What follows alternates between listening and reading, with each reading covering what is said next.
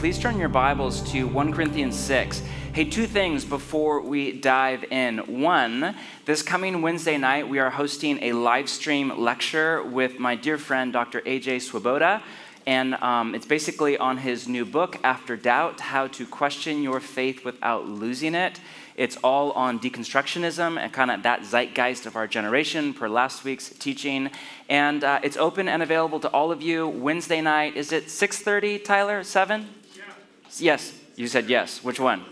6.30 6.30 this coming wednesday night online just like the sunday live stream. Don't miss it. Secondly um, drum roll. You ready? We actually need a drum roll for this. We are regathering kind of, sort of, almost. So, as you know, we are coming up on the one year anniversary of no gatherings in person as a church, and we're still here by the grace of God. And we're in this funky new phase. The Economist recently called it uh, Corona normal and made the case that we have to kind of adjust our expectations because it's going to be, you know, at least another year or two before we're not living with the virus in some way. But rates are going down. Our governor just announced a few days ago that by July 1st, all of us over the age of 16 should be available to get the vaccine. So, like, hope is on the horizon. In theory, you never know the future, but fingers crossed, or not fingers crossed, hope in Jesus, all of that. So we've been praying, and I know there's a wide range of opinions on this inside our own church body. Some of you think we should have started gathering six months ago. Others of you think we should never gather again, ever. Um, not really, but wait another, you know, a lot longer. And we have a lot of love and respect for all of you across that spectrum and plan to continue the live stream for a very long time until it's safe for everyone to come back together in person.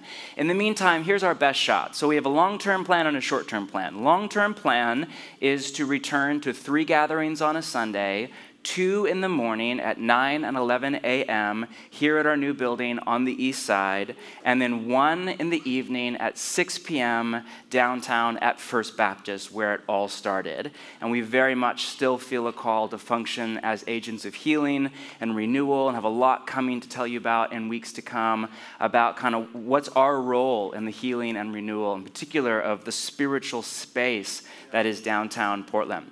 So, and then with Bridgetown, full Bridgetown kids at all three gatherings. That's the long term goal. Short term is kind of a staggered approach. Step one, on March 14th, two weeks from this morning, which is the one year anniversary of not gathering, anniversary is not the right word, but of not gathering in person, we are moving to two morning gatherings, a live stream at 9 a.m. right here, and then an 11 a.m. live in person gathering upstairs with masks and full social distancing. So it's a kind of sort of gathering. It is a gathering, but it's not like before or whatever.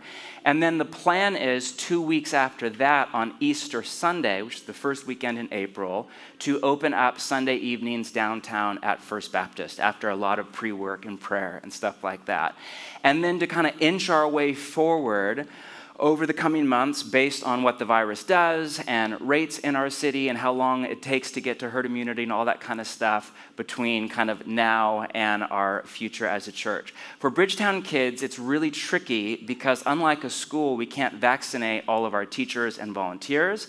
And um, the demand is for about 150 volunteers on a Sunday to pull off Bridgetown Kids. And in case you don't have children, they're not great at social distancing. It's not like their best thing, if that makes sense.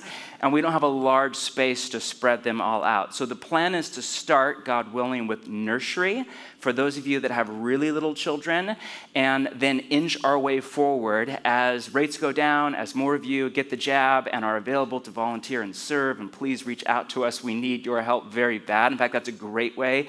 If you have the vaccine and you feel safe, that could be a great way for you to serve over the next three to six months. Families, we know it is hard for you where you're at. We love you. We pray for you. Hang in there. There is an end in sight. So, that's kind of the plan. And um, again, this is just a very small step forward two weeks from today. For more information and to register, you can go to bridgetown.church slash regather. And in the meantime, maybe you're months away yet from coming to an in person gathering. Maybe, and not necessarily, the next step for you is just to kind of open up your bubble a little bit and gather with a few other people on Sunday morning for the live stream. The people that I know that are actually thriving in this season, um, and a lot of families are doing this, have actually created kind of a quarantine bubble just for church. And they get together on Sunday morning. Often parents like break out with, you know, each Sunday who's watching the children and then they watch church together, worship together, and then share a meal together, pray for each other, discuss the thing, you know, and do ministry time. And it's really beautiful. So you might not be ready for that, but maybe that feels safe to you and right and fitting as a next step in this season as we move forward as a church. There it is. Um, Bibles, 1 Corinthians chapter 6, as we continue our teaching series on future church. Up on the docket for today is a community of holiness and a culture of moral relativism. And we stand for the reading of Scripture.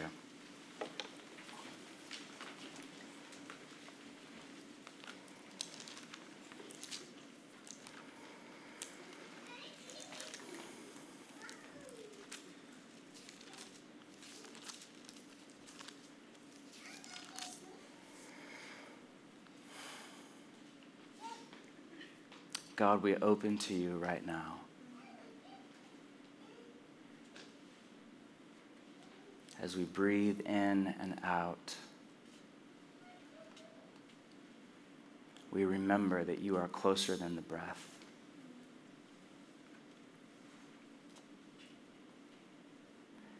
And we welcome you into the deepest part of our being, God.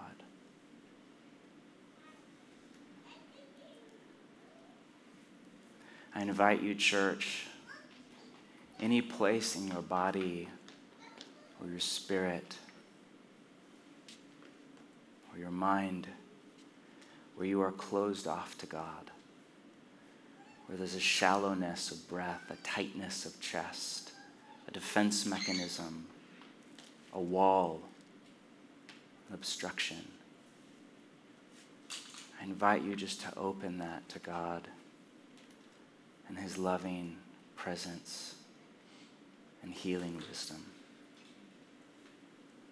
God, wherever we are closed, we just open to you.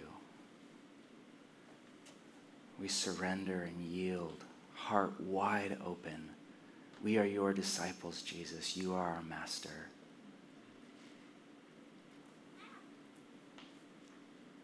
More than that, in the language of the New Testament and of you yourself, Jesus, we are your servants and you are our master.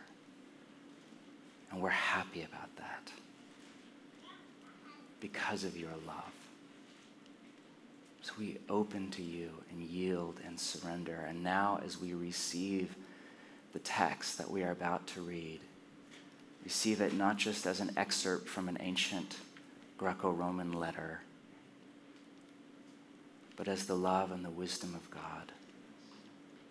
Plant it like a seed in the soil of our being, God, and let it grow and bear fruit. Let us turn us as a church into a tree that is full of flourishing right in the soil of our city. Come, Holy Spirit, and do the work. Silence the voice of the enemy. Wall off this room, every apartment living room, home, kitchen table that people are watching from. Wall us off, guard us, and protect us. Fill us with the Holy Spirit. 1 Corinthians chapter 6, verse 12 to 20. I have the right to do anything, you say, but not everything is beneficial. I have the right to do anything, but I will not be mastered by anything. You say, food for the stomach and the stomach for food, and God will destroy them both. The body, however, is not meant for sexual immorality, but for the Lord, and the Lord for the body.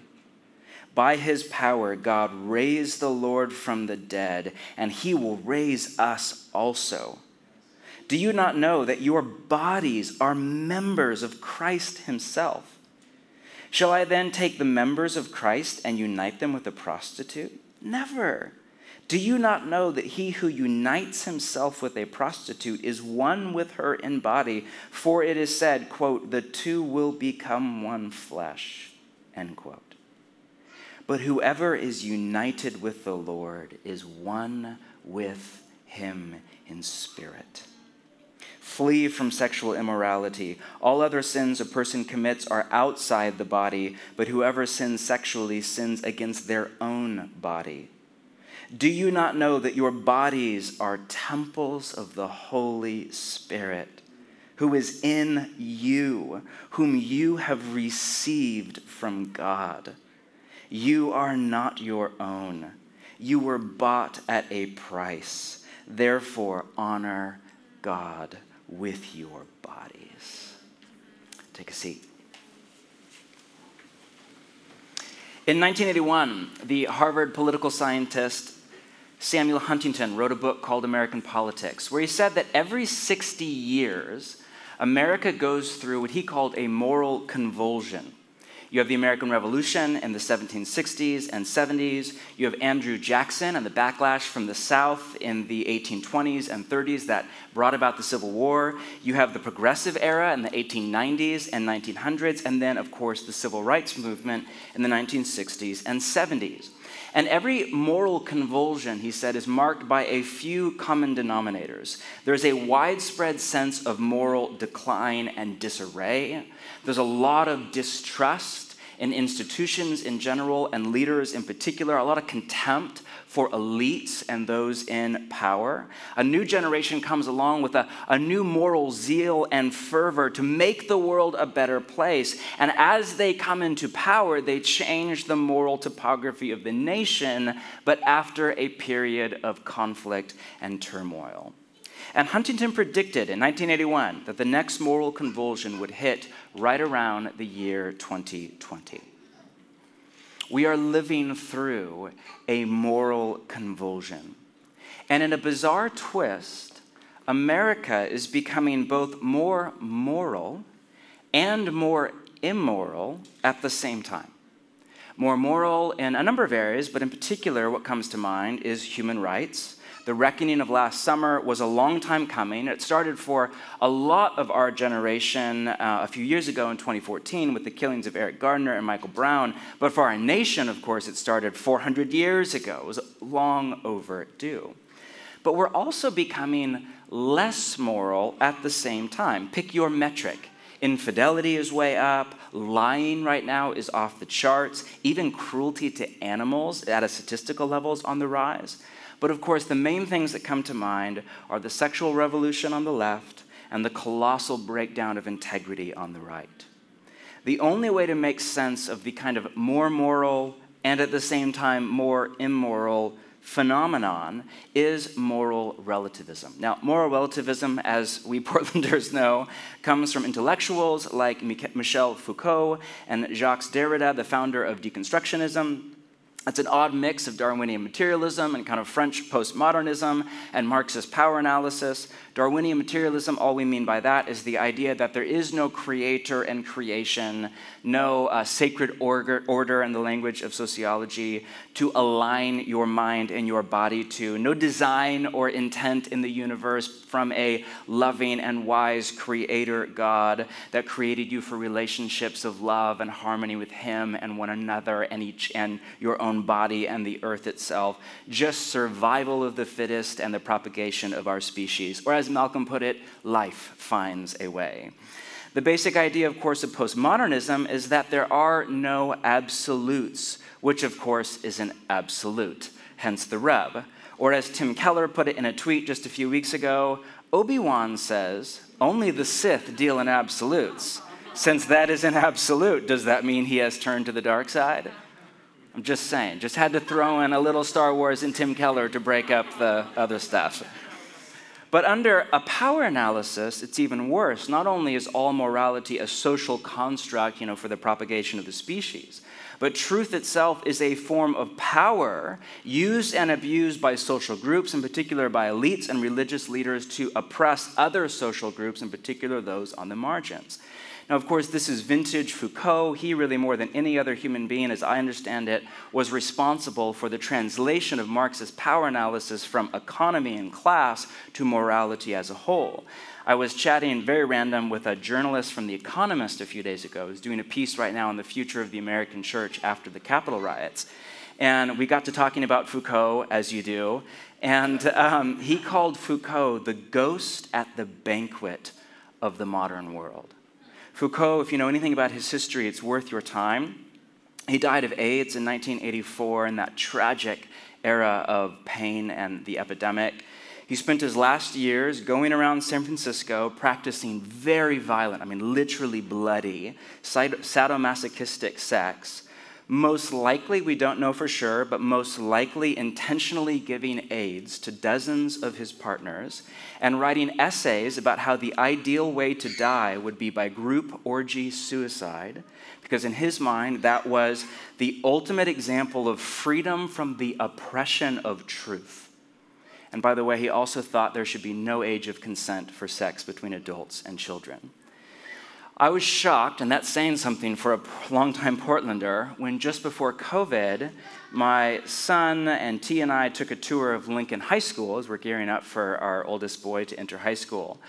And at Lincoln, if you've been there, it's built in a square, double layer. On each of the eight hallway laws, uh, hallways, were a kind of matching far left postmodern gender theory poster with um, common slogans like men can have periods too, and gender is between the ears, not the legs. And then next to it, literally on the wall of the high school, was one quote from one philosopher from Foucault on every single wall. Education is spiritual formation, for better or for worse. And our children are being intentionally educated into this worldview, and it is very much a worldview. The problem is that moral relativism is the first step toward a kind of moral anarchy, as each person is free to decide good and evil for themselves, which, of course, in the story that we live by right here, is a story that goes far back, back far earlier than the 1960s and French intellectuals to the Garden of Eden itself, where the primal temptation in the story to Adam and to Eve is to redefine good and evil based on the desire in their heart and the voice in their head rather than on what God said was good and evil, in order to seize autonomy from God and to become your own God. Like, this is the primal temptation underneath all of the other temptations for every generation, for every culture, for every ethnicity, and so on. Many people, the result of this kind of moral anarchy at an external level, when you read the news, is the culture wars and the kind of political, tribal, you know, violence a, at a literal level now at an internal level, a lot closer to home, is an epidemic of anxiety and depression and mental health. There is so much pain and suffering across our generation. Most people in the West, on both the left and the right now, and an increasing number of young Christians, in particular in cities like ours, live by a moral code that simplified basically says follow your heart your inner kind of intuitions, feelings, and desires will tell you right from wrong and guide you to a happy life, with the one caveat of, quote, as long as it doesn't harm anybody. Now, pro- this is like moral relativism at a you know slogan level of you do you or be true to yourself or follow your heart or whatever. The problem with follow your heart is it assumes that your heart is an accurate barometer to the good life, that it's trustworthy, not that it is a mixed bag of good desires, but also evil one, of goodness and image of God, and of the ruin of Satan's sin and death, that it's not full of contradictory and complex desires that live in an odd kind of hierarchy and ecosystem, that it's not warped not only by sin and the enemy, but easily manipulated by advertising and politicians and social media. And the problem with as long as it doesn't harm anybody, which sounds great at first. The problem is that harm requires the knowledge of good and evil, as does love. To love someone by Jesus' definition of love, which is not tolerance, he would never define love that way, um, though he was very kind. And it's not kindness per se, and it's not definitely not feeling nice, warm, fuzzy emotions. Jesus' definition of love, he said, Greater love has no one than this to lay down one's life for one's friends, or even to love your enemy. For Jesus, to love is to will the good of another ahead of yourself, no matter the cost to yourself. The problem is that to love, to will the good of another, requires the knowledge of what is good for them. Easy case study in postmodern ethics. If one of my three wonderful children came to me and said, Dad, I want to do heroin, even my farthest left secular friends, whom I adore, would all say, You say absolutely not, no way, because we agree that hard drugs are bad for children and adults, just to clarify. Um, but what if one of them came to me and said, Dad, I think I'm a girl in a boy's body? Or, Dad, I want to have sex with my boyfriend. Or, Dad, I want to smoke pot. All of my college roommate friends are doing it. What do I do as a dad? How do I love them? Because that's the goal, right? And not harm them. Well, the problem is, in order to love them or harm them, I need knowledge of good and evil. I need knowledge of what is good for them. Our new building was recently tagged with the slogan, Love is Love, which is a common slogan in town and a fascinating case study in postmodern ethics. But again, the problem is love, harm, hate all require a transcendent source of moral authority, which is exactly what the West does not have. 300 years of the best secular thought, and this is not me, this is most people would say this has utterly failed to produce a transcendent moral authority. Many scientists do not even believe right now in free will and argue we're just synapses firing in response to our environment. Science cannot tell us what is, or how, I'm sorry, it can't tell us what is, it cannot tell us how to live, nor can it give us a basis for human rights. Leading experts warn that we are heading toward a human rights crisis because secularism has no metaphysical grounding. Yuval Harari, one of the leading atheists of our day, the author of Sapiens, has called human rights a quote, Christian myth. Now, I'm not saying that the secular passion for human rights is bad. I share it. I'm saying it's just not intellectually, it's intellectually incongruent. You don't get from we evolved from apes by killing off the weak in a tribal war for dominance to Black Lives Matter. You get to racial justice from Genesis chapter 1. All human beings are created in the image of God, full stop. We are the first society in the history of the world to attempt to live with no sacred order or transcendent moral authority beyond the self, which is the new kind of not sacred, but secular locus point of authority. In a previous era, it was thought fitting to never deny God. In our era, it is thought fitting to never deny yourself. The social fragmentation an emotional epidemic of anxiety and rage are likely signs that our attempts to create utopia apart from God, or even a society of equality and justice and happiness apart from God, are unlikely to succeed.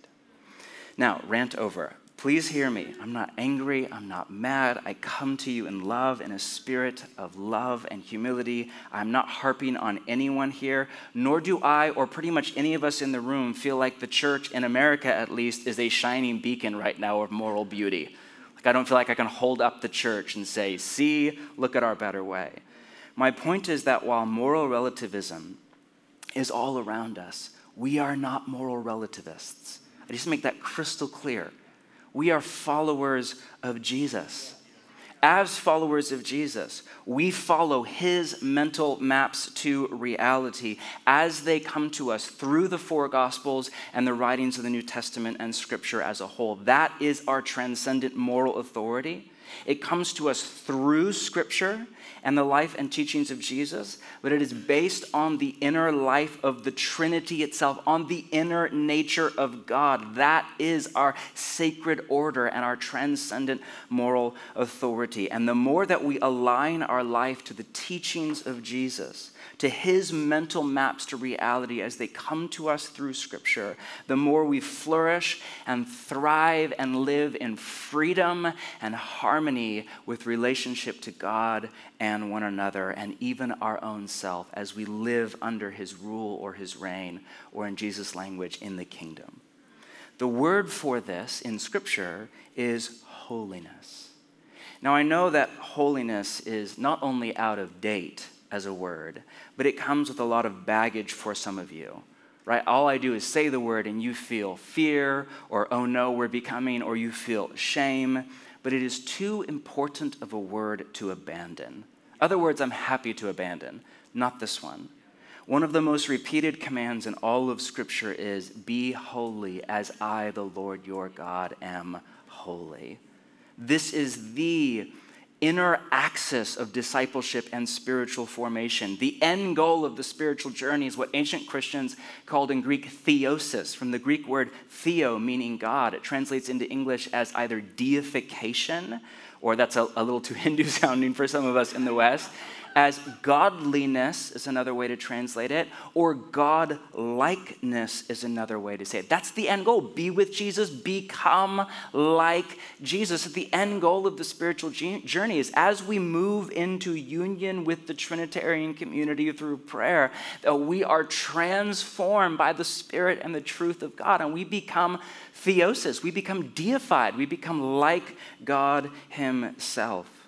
The word holy is hagia in the original language of the New Testament, and it literally means unique or special or different, or it can also be translated, true story, weird. It means that we live in a weird way. Or really, just the best meaning is just different. We live different from society as a whole in money, in sex, in power, and all sorts of things. In a theological sense, the word holy means to be set apart for and dedicated to God. So, this is very important. It is not just a moral word, it is a word of consecration. For example, in the Torah, you have holy pots and holy pans at the temple. They aren't holy because they are moral as opposed to all of those like really immoral pots and pans that have Teflon and stuff like that on them. That was an off the cuff joke. That was kind of sort of smart. I, nothing. No love at all. They are holy in that they were set apart for and dedicated for use at the temple and the temple alone. And that made this pot not better than another pot, but it made it holy. It made it different. We are human beings who are dedicated to and set apart for God's presence. Holiness is not just about our behavior but it is about the inner life. Richard Foster said it so well. Holiness is not rules and regulations. All external legalisms fail to capture the heart of holy living and holy dying. Holiness is sustained attention to the heart, the source of all action. It concerns itself with the core of the personality, the wellspring of behavior, the quintessence of the soul. It focuses upon the formation and transformation of this center. Some argue that holiness is about wholeness. It is about integrating your whole person, mind and body, around its center in God. Take a look with me at 1 Corinthians 6 again. I want you to see in this excerpt right here what Pope John Paul II called a theology of the body because it is beautiful and compelling. Again, verse 12 I have the right to do anything, you say, but not everything is beneficial. I have the right to do anything, but I will not be mastered by anything. Notice that the first line is in quotes meaning the Corinthians were saying to Paul, Hey, I have the right to do anything. I'm free in Christ. God is a God of love. Like, it's all good. Paul was saying back to the Corinthians, okay, sure, but not everything is good for you. In fact, if you give in to some of your desires, yes, they are authentic to yourself, but they will become a kind of slave master over you. Call that compulsion or addiction, or what Paul later calls the tyranny of sin. 13. You say, food for the stomach and the stomach for food, but God will destroy them both. Meaning that was a saying, that was a slogan. Like all of the slogans in our city, that was a slogan on the streets of first century Corinth. Food for the stomach, stomach for food, God will destroy them both. Background here Corinth was just south of Athens by about 50 miles where Plato's influence was still very strong, Plato and a number of other Greek philosophers taught that there is a spiritual world and a material one, that the spiritual was good and eternal, the material was evil and temporary, and he called the body the prison house of the soul. And he said that your soul, which he defined not as your whole person, as it is in biblical theology, but as your inner essence, is the quote, real you. Does any of this sound familiar? The Corinthians, like most Greeks of the day, therefore concluded hey, it doesn't really matter then what I do with my body, it's just the thing right? The real me is on the inside. My body's desire for sex is no different than my body's desire for food or drink or to take a nap. It's just another bodily urge. As we would say, what's the big deal? Listen to Paul's reply, second half of 13. The body, however, notice, not the soul, the body, however, is not meant for, was not created and designed for sexual immorality, but for the Lord, and the Lord for the body. By his power, God raised the Lord from the dead, and the idea here is in a body, and he will raise us also. Resurrection is not floating up to heaven in a cartoon spirit, it's the coming of your body back to life. Do you not know that your bodies are members of Christ Himself? Shall I take the members of Christ and unite them with a prostitute? That was common practice in Corinth, part of the worship of the, of the city. Never. Do you not know that he who unites himself with a prostitute is one with her in body? For it is said, quote from Genesis 2, the two will become one flesh. But whoever is united with the Lord, who is one flesh with the Lord, is one with him in spirit. Three points here. One, the body is not meant for sexual immorality. The word here is porneia, where we get the word pornography. It was basically a miscellaneous word in first century Greek usage for any and all sex outside of marriage and the Judeo Christian vision of human sexuality. Rather, it's meant for the Lord, meaning we were created for God. This is where Catholics tend to be way ahead of Protestants on theology of sex. A good Catholic theologian would say that our sex drive is about far more than our body's desire for an orgasm. Is it is about our soul's desire for communion and contribution. To experience intimacy and generativity. And not even marriage a good catholic theologian at least of the augustinian variety would say not even marriage can satisfy that ache in full as Karl Rahner, that brilliant Catholic theologian, said, in this life, all of our symphonies remain unfinished. Only life with God can satisfy that deep ache, which is why there's such a long running tradition, in particular of Catholic Christians, giving up sexuality and marriage in order to fully give their whole life over to God in prayer. Right or wrong, the heart behind it, and even the theology behind it is beautiful. Two, Jesus came back from the dead in a body, not as a disembodied spirit.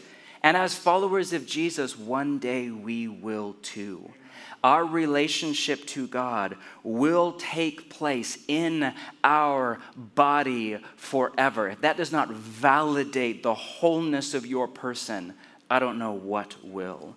Our body matters because it is the, it's not just meat, it's not just the shell, it is the locus point of our relationship with God. And three, Paul is saying that sex is not just a biological act.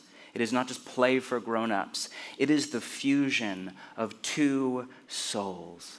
And Paul's language is straight out of Genesis to become one flesh.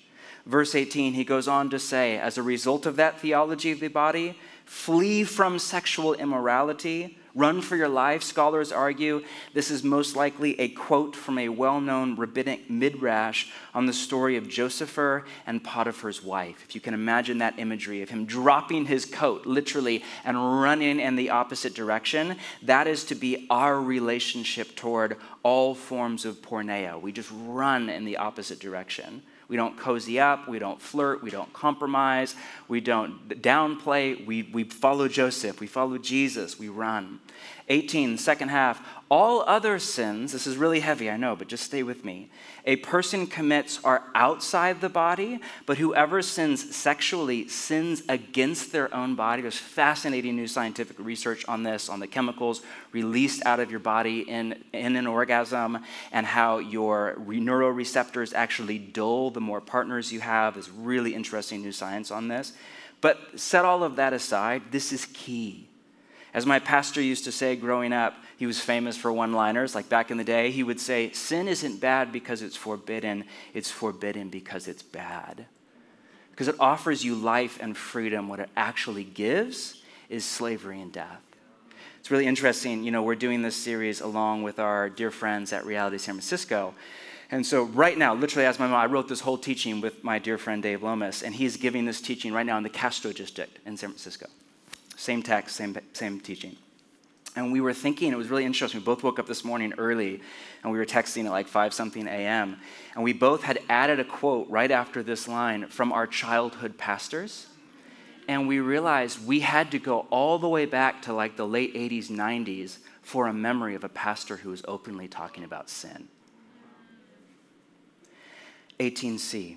Do you not know that your bodies, this is the best part, your bodies, your bodies are temples of the Holy Spirit who is in you, whom you have received as a gift from God.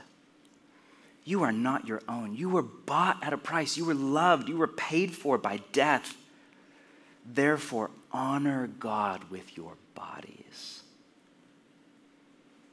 Notice what a high view of the body Paul has and of human sexuality. It's really easy to miss that due to the sex obsessed nature of our secular culture, where Sex is basically a religion. I mean, people literally get their identity and sense of self and meaning and purpose from sexuality. It's like a soteriology, a thing that people look to for salvation. More and more, the greatest sin is to still believe in sin, and what people feel they need saving from is the idea that they need saving. Right? This is the world we're living in and because in some circles of the church, and for sure down through church history, there's a kind of warped view of sex as dirty and bad, save it for the one you love. Whether that was medieval masochism of, of a, a monk in need of a really good therapist in the ancient Europe, or more recently, and some of the, the shadow side to purity culture in the 80s and 90s. Because of those two extremes, it's easy to miss, this is very key, that Scripture's view of the body and human sexuality is higher than that of our secular culture, not lower. This is why Jesus' vision of human sexuality won over the entire Roman Empire and changed the moral nature of the West for almost 2,000 years. It was like a bomb went off. Tim Keller says it so well. The Christian sex ethic was revolutionary. It introduced the very idea of consent in sex, and it made sex not about self fulfillment, which always privileges those with more power, but about creating lasting community that reflects God's relationship to us.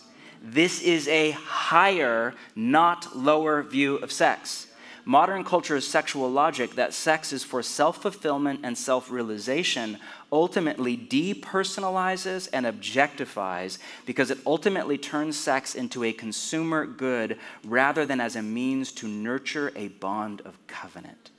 It leads to fractured community and the decline of marriage and the family. Sex outside of marriage is ultimately transactional, and so it cannot finally be intimate.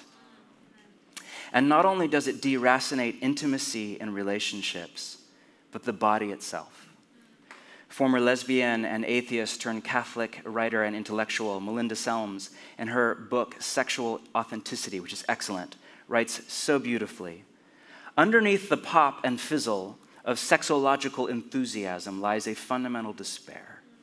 Not necessarily about life itself, but about the body.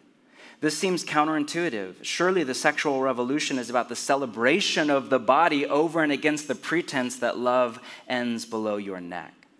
Yet beneath all the pageantry of free sex and self love, there is a fundamental belief that the body doesn't mean anything that it is insignificant in a literal sense, signifying nothing. You can do anything that you like with it. You can pleasure it with a vacuum cleaner or get a drunken stranger in an alleyway to whip it, or you can give it away to anyone for any reason. It's just a sort of wet machine, a tool that you can use and exchange for whatever purpose suits your fancy.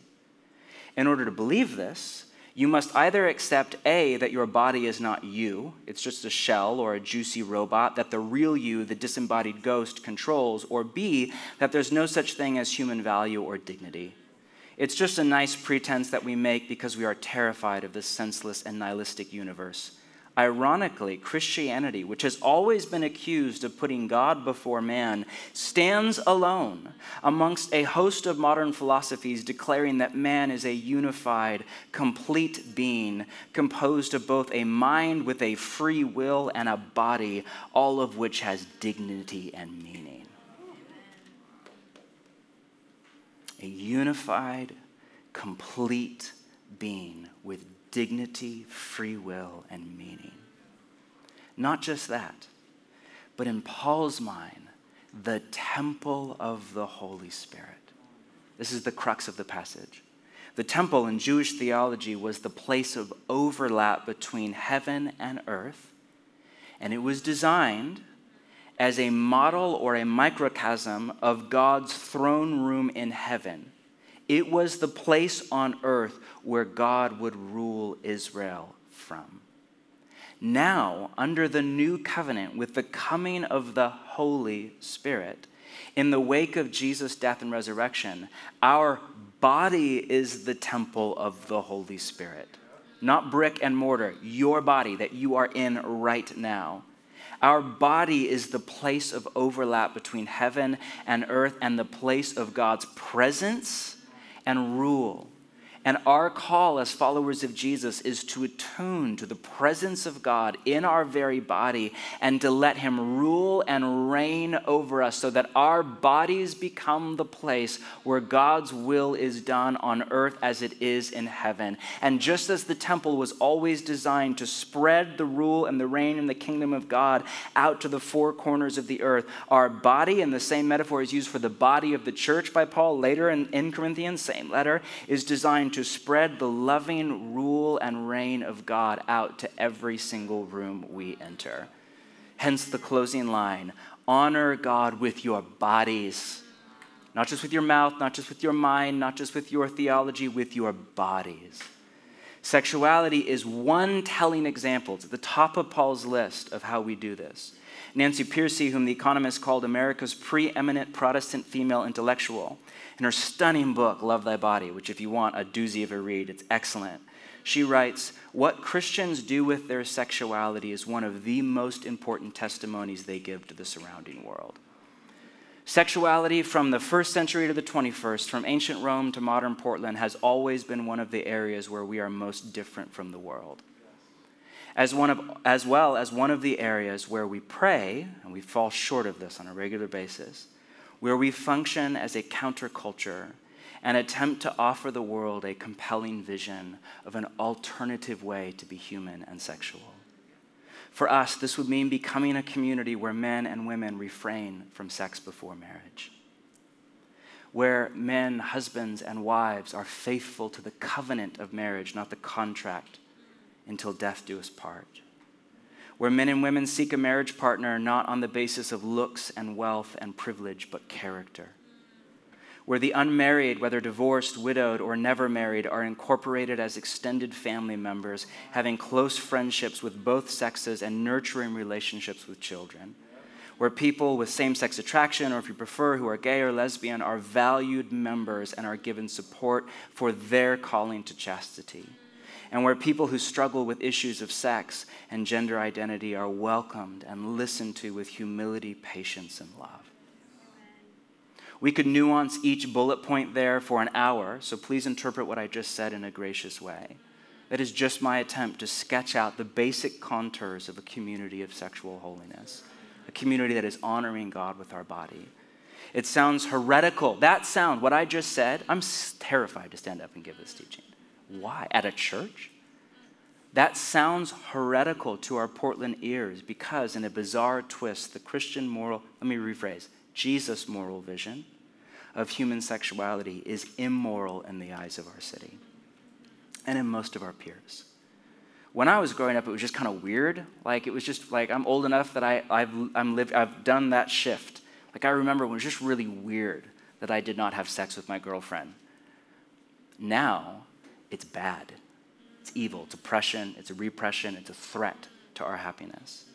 Paul in Romans 1 writes about how the first sign of a culture that is turned away from God and let go of the creator creation duality is that the body in general and sensuality in particular become the new locus point of worship. The obsession is then with sex, with food, with hedonism, with image, with appearance, and with power the body is cut off from God and therefore from the Creator's loving design and union, what it was actually created for, and it then becomes just a vehicle for pleasure and performance rather than a temple to receive the loving presence of the Holy Spirit. Well, but while Paul's example in both Romans 1 and here in Corinthians 6 is sexuality, his theology of the body is much broader. We are to honor God with our bodies as a whole. With who we sleep with, yes, but also with food, with money, with power, with speech, with our thought life, with justice, with our social group relationships, with our relationships and inter, with our fam, all with our fidelity, with all of our life. Now, to shift gears, how in the world are we to do this? I mean, talk about swimming upstream in our city. Is there a practice from the way of Jesus and our rule of life to index us away from the moral relativism and, and, and the, and the full blown worship of sensuality in general of our day and toward holiness, to make our bodies more and more a temple of the Holy Spirit, a place of overlap where God's presence is close, where we experience His love and His joy and His peace, and where we live for His pleasure and under His loving rule. Yes, there are many, but at the top of that list is fasting. Now, a few words. Fasting, um, to define it, is just when you go without food for a period of time to give your whole self more fully over to God. Note, go without food. A lot of people, um, and, and no shame here at all, but a lot of people confuse fasting with abstinence. And you hear people say things like, I'm fasting from Instagram right now, or I'm fasting from TV, or I'm fasting from wine. All of that is great. Abstinence has a long tradition in the way of Jesus. We're in Lent, which is a great example. But fasting is a whole body psychosomatic practice that is very hard for us Westerners to get our heads around precisely because it has little to do with our heads. It's, not a, it's a way of saying yes, it's a way of consent to Jesus' work in your soul and your spiritual formation, not through your intellect, but through your stomach. Like we're used to like, let me read a book on that, or listen to a podcast on that, or attend an event on that. We're not used to let me just not eat for a while on that. Like that's outside of our Cartesian kind of worldview. For over a millennium, for over a millennium and a half, really up until the Enlightenment, fasting was a core practice of apprenticeship to Jesus. When Jesus teaches on spiritual discipline, he only names three, and fasting is one of the three.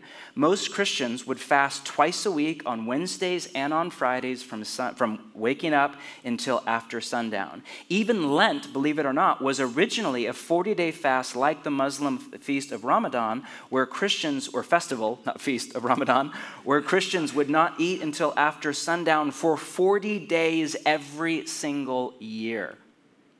But with the Enlightenment, it all started to taper out. John Wesley in the 1700s, I found this quote, it's money, said this I fear there are now thousands of Methodists, so called, both in England and in Ireland, who, following the same bad example, have entirely left off fasting, who are so far from fasting twice a week. So, up to the 1700s, it was still thought of that if you're any kind of a serious Christian, you fast twice a week. That they do not fast twice in the month. You know who you are. He went on to say, and forgive his, his male language here the man or the person who never fasts is no more in the way to heaven than the man who never prays. Now, I'm not saying he's right. I'm not here to like add legalism to your life. Um, I'm just saying we've come a long ways in a short period of time to where very few followers of Jesus even fast at all, much less on a regular basis, much less twice a week. And yet, we believe this is one of the most important practices for our time. The Spirit of God is always zigging where culture is zagging. So it's always moving in the opposite direction of the gods of our age. So as the movement is towards sensuality and indulgence of the body, the movement of the Spirit is to a greater call, a more radical holiness, a deeper surrender, more fasting, not legalism, but more ache in the body for God. Can you imagine what would happen if our entire church began to fast on a regular weekly basis, to give our whole body over to God, to consecrate our literal flesh over to God and say, Your will be done in my body as it is? Can you imagine the effect that would have on our church? Even since we've started our new rule of life, all sorts of people across our church are now fasting on a weekly basis, short fast, just until dinner once a week. And just that is transforming my wife, it's transforming my oldest son, it's transforming my best friend, it's transforming multiple people in our leadership team. Just that. For those of you that are new to fasting, we do have a teaching series and practice all up if you want to know more, because there's tons here to nuance and tons of what about, there's all of that, is at practicingtheway.org slash fasting if you want more. Let me just summarize it, because you have to get the why behind fasting. We fast for three basic reasons. One, to starve the flesh and feed the spirit. The flesh is language used by the New Testament writers to name not just your body as a whole, but that primal animal part of our body that is run by survival instincts and the desire for pleasure, what scientists call our animal brain. Your flesh in biblical imagery from Genesis 3 on is like a beast within. If you feed it, it grows stronger, but if you starve it, it loses its hold over you. And one of the best ways to starve your flesh is to literally not give your body food. Spiritual masters of the way of Jesus have long noted that both the garden temptation of Adam and Eve and the desert temptation of Jesus had to do with food.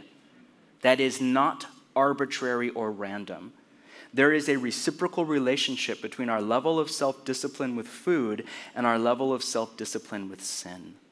As Thomas Kempis said it in one of the most important books in 2,000 years, he said, Restrain from gluttony, and thou shalt the more easily restrain from all the inclinations of the flesh. In context, he was talking about fasting. The less limits we have on our appetite, the less limits we tend to have on other bodily appetites as well, such as for sex or shopping or gossip or even for violence one of the first things you notice when you start fasting is that your desire for sin doesn't go away, but it does go down, and your desire for God goes way up. You start to crave prayer where before you were craving all sorts of other things.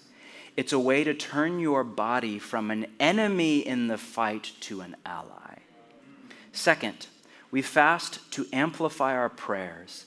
Fasting is a way of praying with your body. Theologian Scot McKnight calls it body talk, or Romans calls it groaning beyond words. It's a way of growing in the power of the Spirit. Much could be said about this, and forgive the lack of nuance, but as much as we hate to admit it, there is a reciprocal relationship between our level of holiness and our level of power in the Spirit the holier we are, the more power we have access to in the Spirit. Fasting is one of many ways to grow in holiness and therefore to grow in power.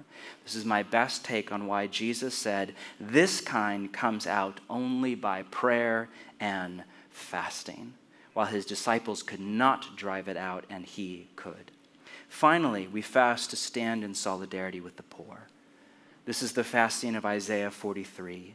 It's a way to stand in solidarity at a practical level to just take the money that you would have spent on food that day or for that period of time and give it to those with not enough food at all, and to stand in solidarity from the inside out, not as a savior from the outside, but as a brother or sister.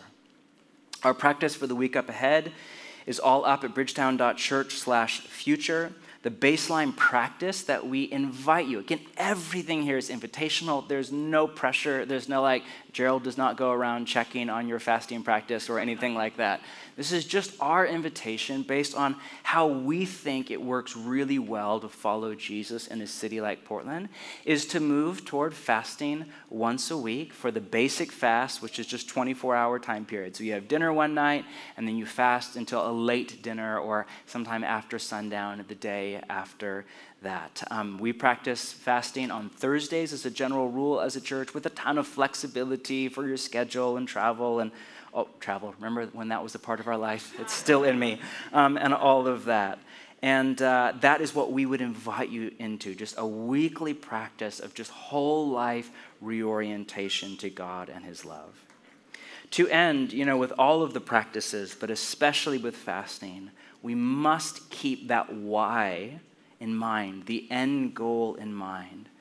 And to summarize all of that, the end goal is a greater experience of delight in God. Jesus said, Blessed are the pure in heart, for they will see God.